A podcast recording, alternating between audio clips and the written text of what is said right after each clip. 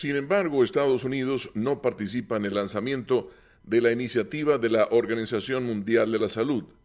Varios líderes europeos, el secretario general de la ONU, Antonio Guterres, y el presidente sudafricano Cyril Ramaphosa se unieron a una videoconferencia para lanzar lo que la OMS ha calificado como una colaboración histórica para combatir la pandemia.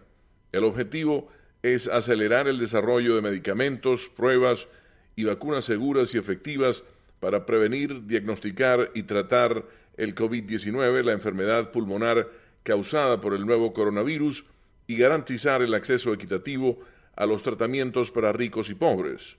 Habla la presidenta de la Comisión Europea, Ursula von der Leyen. On the 4th of May, we will launch a global pledging effort. On that day, we will also announce next milestones of a global campaign. El 4 de mayo lanzaremos un esfuerzo de compromiso global. Ese día también anunciaremos los próximos hitos de una campaña global. Esa campaña es para iniciar una reposición continua. El objetivo es recaudar unos 8 mil millones de dólares para acelerar el trabajo de prevención, diagnóstico y tratamiento.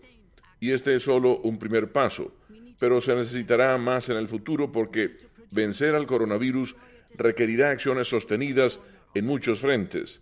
Necesitamos desarrollar una vacuna, necesitamos producirla y desplegarla en todos los rincones del mundo y ponerla también a disposición a precios asequibles.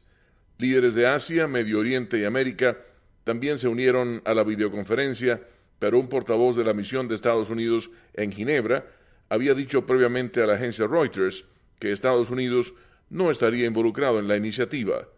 Leonardo Bonet, Voz de América, Washington.